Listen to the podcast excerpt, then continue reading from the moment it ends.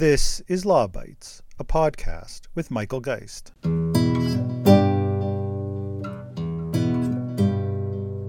Bill C 18, the Online News Act, heads to clause by clause review this week at the Senate Transport and Communications Committee. For those that don't follow the play by play of lawmaking, this means that the Senate committee will be considering potential amendments to the bill and likely sending it back to the full Senate for approval. Now, much like Bill C 11, if changes are made, the bill goes back to the House of Commons, but if left unamended, the Senate could approve as is, and the bill will likely become law before the summer break. The committee study of the bill wasn't as extensive as Bill C 11, but it did hear from a wide range of stakeholders and experts. Last month, I devoted this podcast to my appearance before the committee, including my opening statement and exchanges with various senators. This week's podcast takes listeners into the committee room for clips from media big and small, independent experts, Google and Meta, and Canadian Heritage Minister Pablo Rodriguez. Note that this isn't meant to cover everyone. There's many more supporters and critics of Bill C-18 who provided their perspectives to the committee that you won't hear on this podcast. What I wanted to do instead was highlight three of the biggest issues coming out of the weeks of hearings. First, the ongoing concerns from many digital and independent media outlets in Canada about the implications of the bill. Second, the fears about what Bill C 18 will mean for trust in the media, both due to transparency concerns as well as the role of the CRTC. And third, the elephant in the room. Will Meta and or Google walk away from News in Canada in response to Bill C-18's mandated payments for links approach?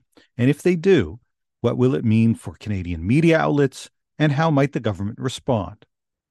Let's start with the many digital and independent media companies expressing reservations with Bill C 18. For example, Jeff Elgie of Village Media told the committee the following The point I hope to make today is very direct. We believe strongly that there are fundamental issues with C 18 which, instead of helping our industry, could hurt it substantially. The original premise of the bill was that large tech platforms take our content without our consent. This is not an accurate depiction of our relationship. Each of us has had the ability to prevent Google from crawling our sites at any time, just as we have the ability to simply stop publishing our content to Facebook.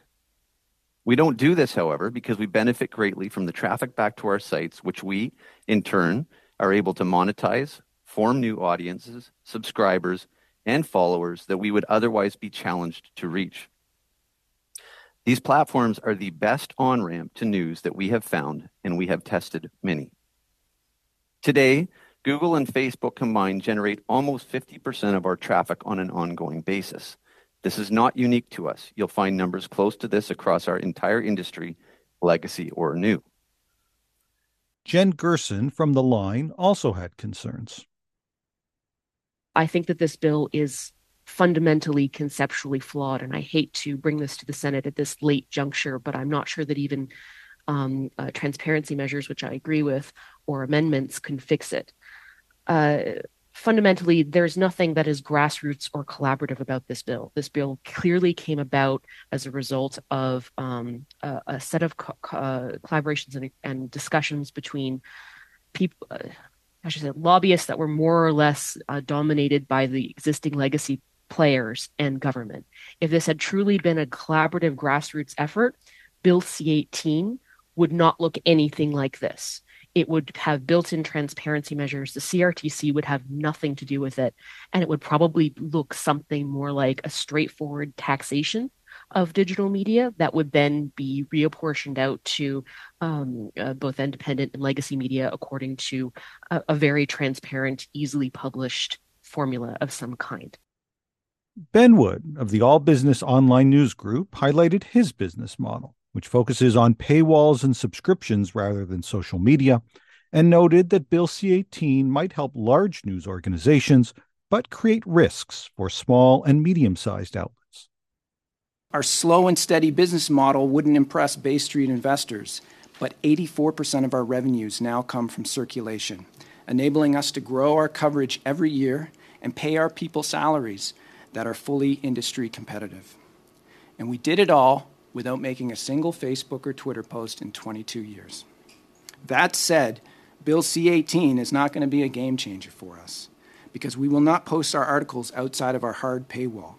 Our profitable publication has multiple reporters at provincial legislatures, city halls, the courts, and covering important industries like transportation, utilities, real estate, and oil and gas. But we do not give away our content, the lifeblood that sustains us. And a link to a hard paywall will never go viral. But the legislation will provide a shot in the arm for the largest news organizations in the country, which post content for free and which we compete with for new hires and subscribers. These large organizations with dedicated social media staff, free content, and lots of general interest stories that should perform well under this proposed system. This being the case, we say small and medium news organizations, including subscri- subscription driven players like us, may be damaged by Bill C 18 unless the government ensures the continuation of some sort of level playing field. Even supporters of the bill are calling for some changes, particularly with respect to trust and transparency. Here's a three part response from myself, former CRTC Vice Chair Peter Menzies, and Marla Boltman from Friends of Canadian Broadcasting, a vocal supporter of the bill, as we all discuss the trust issues arising from Bill C 18. A lot of discussion in today's world is about trust in the media. And we hear comments about fake news, and, and you know it's constant that you know. And, and I, I talk to ordinary people say I don't believe a thing I hear on the on the news anymore. Uh, I'm just wondering about Bill C-18. You know, and governments, I guess, trying to uh, you know restore that trust or, or at least uh, cement it. I'm just wondering how you see uh, Bill C-18, and I ask this to any other witnesses that want to answer. how will that strengthen Canadians' trust in news? Do you see C-18 doing any of that? No, I, will go. I'll try to go quickly, make sure everyone has a chance. I think it does the opposite. Um, I think that it undermines trust in a couple of important important ways. Um, one, I think it undermines trust because I think it does skew coverage. It may be the case that people have had op-eds canceled I think anybody who fairly looks at the coverage of this bill within mainstream media will acknowledge that there has been a blurring of editorial and the business interests of many of these entities, which I think ultimately undermines trust in those entities because they've put their business interests on the front page as editorial. Uh, I think further, you know, by invoking essentially Google and Facebook say, well, we want perhaps as much as 35% of our, our news outlets' uh, costs funded by these two companies. How can we trust the coverage of those companies when they are so dependent on it? That's why I've put forward the fund model, because I think that we need to create a system whereby it is arm's length between where the funding is coming from and, and who actually directly benefits. And the way we've established now, I think you can have uh, companies that can survive, but I'm not so sure that they're going to be trusted when people know that two thirds of their funding come either from Silicon Valley or from the federal government. I, I might add that the uh, Go ahead. At a time. If I might add that uh, the entire news industry depends on trust. It's its primary commodity. Without trust, it has no hope. It's always advertised itself. You know, this evening, watch uh, uh, Senator Manning's most trusted news. Right, like that's that's always been the platform behind it. And anything that undermines trust, even if it's ten or twenty percent of the population, and even if you don't agree with it, is is going to kill the business. And this bill undermines trust. And if i may add i think that that's exactly why friends is calling for more transparency in this bill because lack of funding transparency will only further feed this distrust. Canadians have a right to be able to measure the levels of influence in their news eco, excuse me their news ecosystem. If it is 30% or 35% canadians need to know about that. And we need look no further than the recent public outcry that followed Twitter's mislabeling of English CBC News to show us just how much Canadians value and appreciate the independence of their news media. And a little bit more transparency in this bill will help accomplish that and will help accomplish trust. There are also ongoing concerns with the role of the CRTC, articulated well by former CRTC Chair Konrad von Finckenstein in his exchange with Senator Pamela Wallin. Does the CRTC, to, in your mind, really have the expertise to do these two new massive jobs and anywhere close to the infrastructure and the bodies to do it? No, they will have to go on. I, I think they will probably have to set up a new division to deal with deal with uh, with uh, C18, you know, and bring in the necessary expertise. They are, uh, and probably also contract out a lot of it. Like, for instance, the code of conduct. I don't think there's anybody in the CRTC who, who is capable of doing it. Or maybe, uh, don't forget, I haven't been there for 10 years. There may be a lot of talent there that wasn't there in my days. But if you can farm these things out. You can get, get, get other people to draft it for them, then put it out for, for comment, and then adopt it etc. But all of that is not done overnight. It takes a long, long time. The CRTC concerns extend to its powers under Bill C 18. Phillip Crawley, the publisher of the Globe and Mail, emphasized this issue in his appearance. Let me return to that importance of independent journalism and the trust that builds with readers and partners. It's, it's a core principle of the Globe and continues a tradition of respecting editorial freedom going back to Roy Thomson.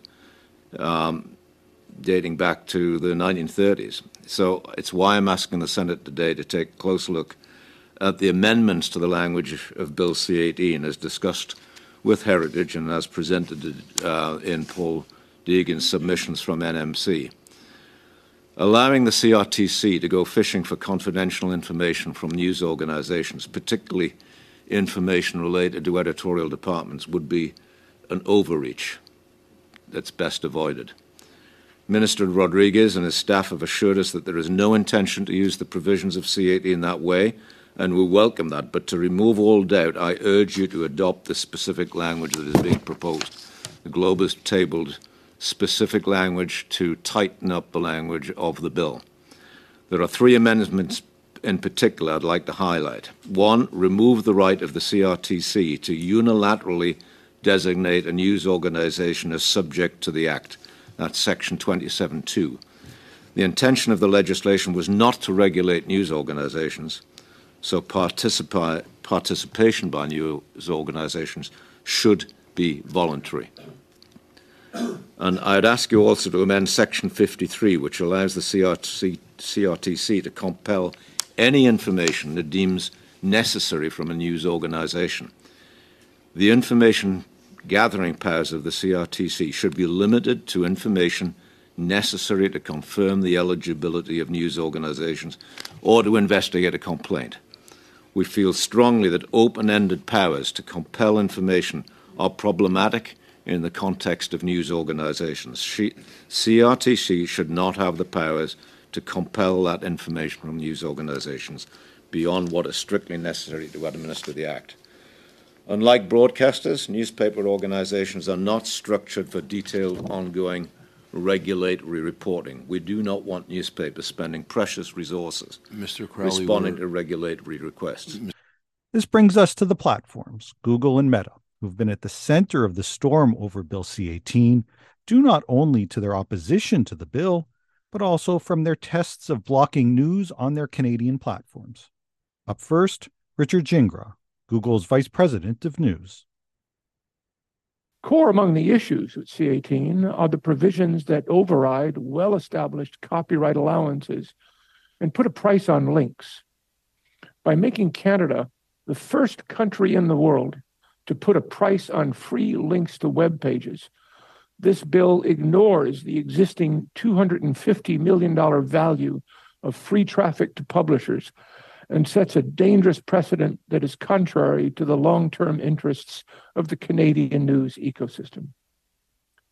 Leaving existing copyright balances intact, as was done with the European Union Copyright Directive, would establish a reasonable baseline that recognizes the value of free traffic and enables negotiation of value added content and services. Regrettably, C18 could see existing support to Canadian news publishers slow down or stop, while Google and others seek to clarify, seek the clarity we need to ensure a reasonable outcome. Creating clear exemption criteria would have the immediate benefit of encouraging Google and publishers to sit down, reach agreements, and flow money to journalism quickly replacing final offer arbitration with standard commercial arbitration, which is relied on for the most complex business disputes, would be the fair and just way to settle any resulting disputes. Furthermore, clarifying eligibility criteria would ensure the bill effectively and equitably supports quality journalism for local communities, including ensuring that eligible news businesses actually produce journalism and directly fund the creation of journalism. The reality of Bill C 18 is that the extreme level of business uncertainty and uncapped financial liability that Google is being asked to accept merely for providing free links to the news sources Canadians are searching for and which news publishers benefit from is unreasonable and threatens to create a situation where everyone loses. If we must pay publishers simply for linking to their sites, making us lose money with every click, it would be reasonable for us or any business to reconsider why we would continue to do so. Rachel Curran, who represents Meta in Canada, was even more direct about its intent. We estimate that Facebook Feed sent Canadian publishers more than 1.9 billion clicks in the last 12 months, uh, free marketing worth more than $230 million in estimated value. This number is proof that our tools and apps are good for the news industry. Our platforms help publishers sell more subscriptions, grow their reach, and display their ads to a larger audience than they might have otherwise. As with other businesses, nonprofit organizations, and even political parties, publishers choose to use our apps because they benefit from doing so. News content uh, is also not a significant source of revenue for Meta. Posts linking to news articles make up less than 3% of what people see in their Facebook feed. And one in five Canadians actually say they would prefer to see even less news content on our apps. Globally, more than 90% of organic views on article links from news publishers are on links posted by publishers themselves, not Facebook users. That's why for months we've been sharing publicly our concerns with Bill C 18, the Online News Act, a framework that requires us to compensate publishers for links or news content they voluntarily put on our platforms is, quite frankly, senators, unworkable for us. As the Minister of Canadian Heritage has said, how we choose to comply with the Online News Act is a business decision we must make. And we've made our choice because the legislation ignores the realities of how our platforms work, the preferences of people who use them, and the value we provide news publishers, we have no choice but to comply with it by ending the availability of news content in Canada if C18 is passed as drafted. Now, what would be the impact if those companies block news on their platforms in Canada? The committee got some answers. Here's Phillip Crawley from the Globe again in response to a question from Senator Donna Dasko. What would the impact be if Facebook leaves? Well, clearly, um, if Facebook pull out, millions of dollars go away from a Globe and Mail point of view. That's uh, they have a deal with us, and it's worth you know a significant amount of money. It's why we've been able to keep growing our revenue. That we've had additional licensing money over the last several years as a result of these deals. And here's Village Media's Jeff Elgie. As I mentioned in my speech, Google and Facebook represent upwards of 50% of our total traffic. Google's around 30 to 35%. Facebook, as of yesterday, is roughly 17%, depending on the market that we're talking about. If that traffic was lost, the business would be over.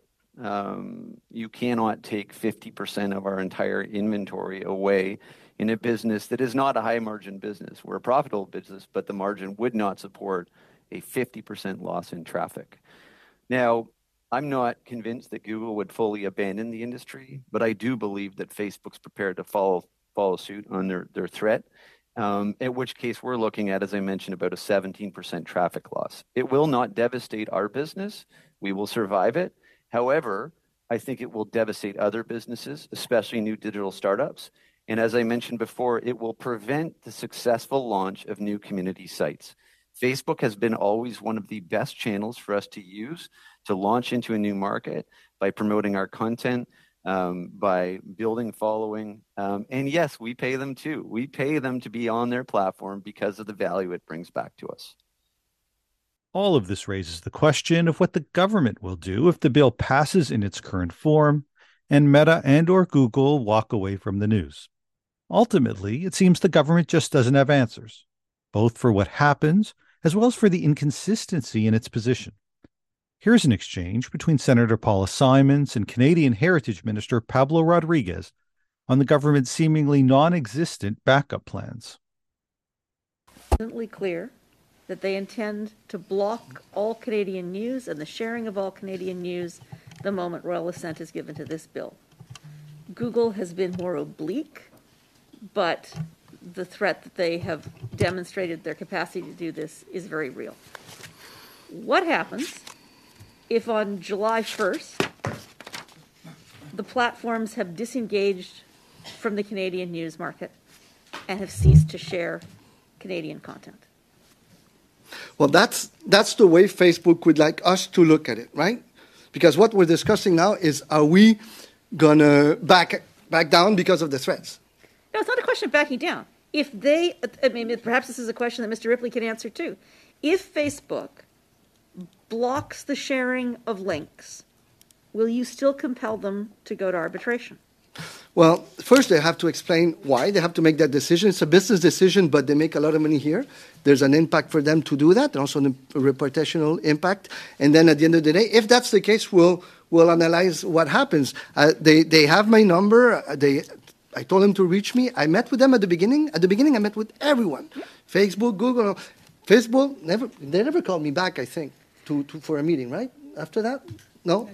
Not me, huh? No, so they, and I told her they have my cell phone. Come well, on. Okay, but, so, so, but that that is not my question. My question is, this entire Rube Goldberg device of a subsidy machine is predicated on the idea that Google and Facebook are going to continue to operate in the Canadian market.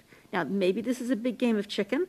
I have certainly expressed to Google and Facebook my belief that if they pull out, they will cut off their noses to spite their faces. I do not think that for them to leave is a is an economically neutral decision. But that is what they claim that they will do. So I want to understand, I want it clearly on the record. If Facebook and Google cease to share Canadian content, what happens to C18? Do you then go to TikTok? Do you go to the next platforms down the list? Or is or do we just say, well, that was an interesting thought experiment, and now we're not going to do that anymore?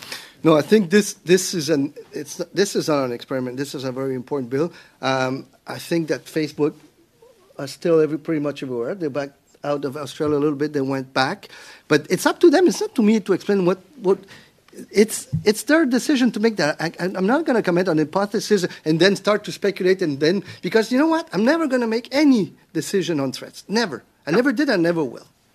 Never. I'm, it's not really what I'm asking. Perhaps Mr. Ripley can answer the question.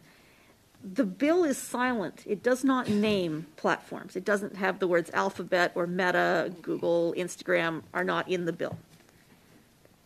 The bill refers to online intermediaries. So, in the event that Facebook and Google cease to be meaningful online intermediaries in the Canadian space, would the bill then contemplate looking at Bing, TikTok, Amazon, I mean, whoever are the next major players in terms of Canadian advertising and news links? I'll pass it to, to, to Owen after, but we've said it clearly in the bill that they have to be in a dominant situation, dominant, right? And there will be thresholds, there will be regulations, and in the regulations, actually, in the thresholds we're looking at, there's only two. Uh, so, and it, so that's are, Facebook, are, that's Facebook and Google, and the rest are way, way far away, right? Very, very, very far away. But I don't know why we're discussing about the threats and, and trying to be scared about you know about the threats when, and also the government has options, Senator. There's other things we can do, and all options oh, are on the what, table. What, believe what, me. What, what would they be? That's what she's asking. What are those options? Yes.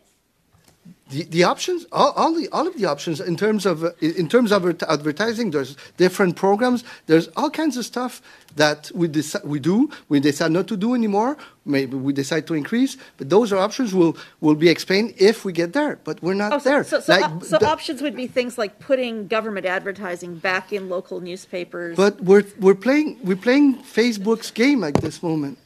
We're we're discussing their threat, and I'm not making decision based on threat, Senator. With all due respect.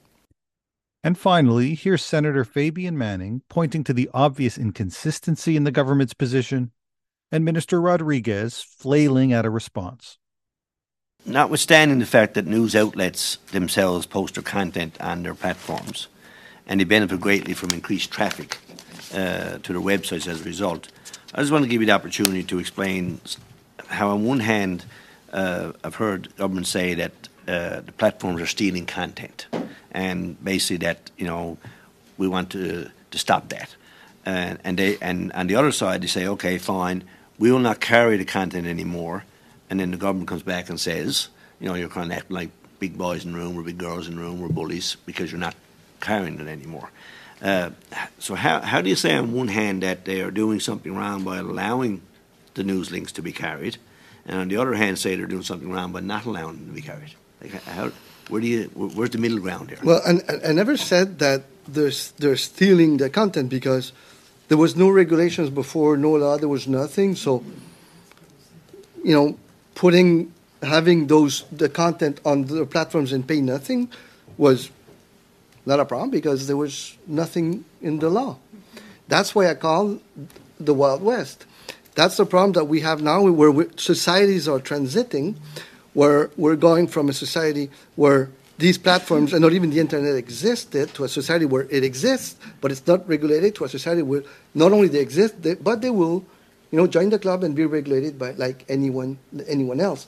So once that happens, then having that content without any paying anything for it becomes a problem because there is regulation, which is the natural and normal for a government and a society to do. That's the Law Bytes podcast for this week. If you have comments, suggestions, or other feedback, write to lawbytes at pobox.com. Follow the podcast on Twitter at lawbytespod or Michael Geist at mgeist.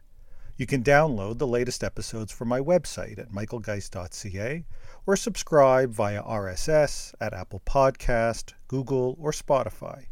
The Law Bytes podcast is produced by Gerardo Lebron Laboy. Music by the Laboy brothers, Gerardo and Jose Lebron Laboy. Credit information for the clips featured in this podcast can be found in the show notes for this episode at michaelgeist.ca. I'm Michael Geist. Thanks for listening, and see you next time.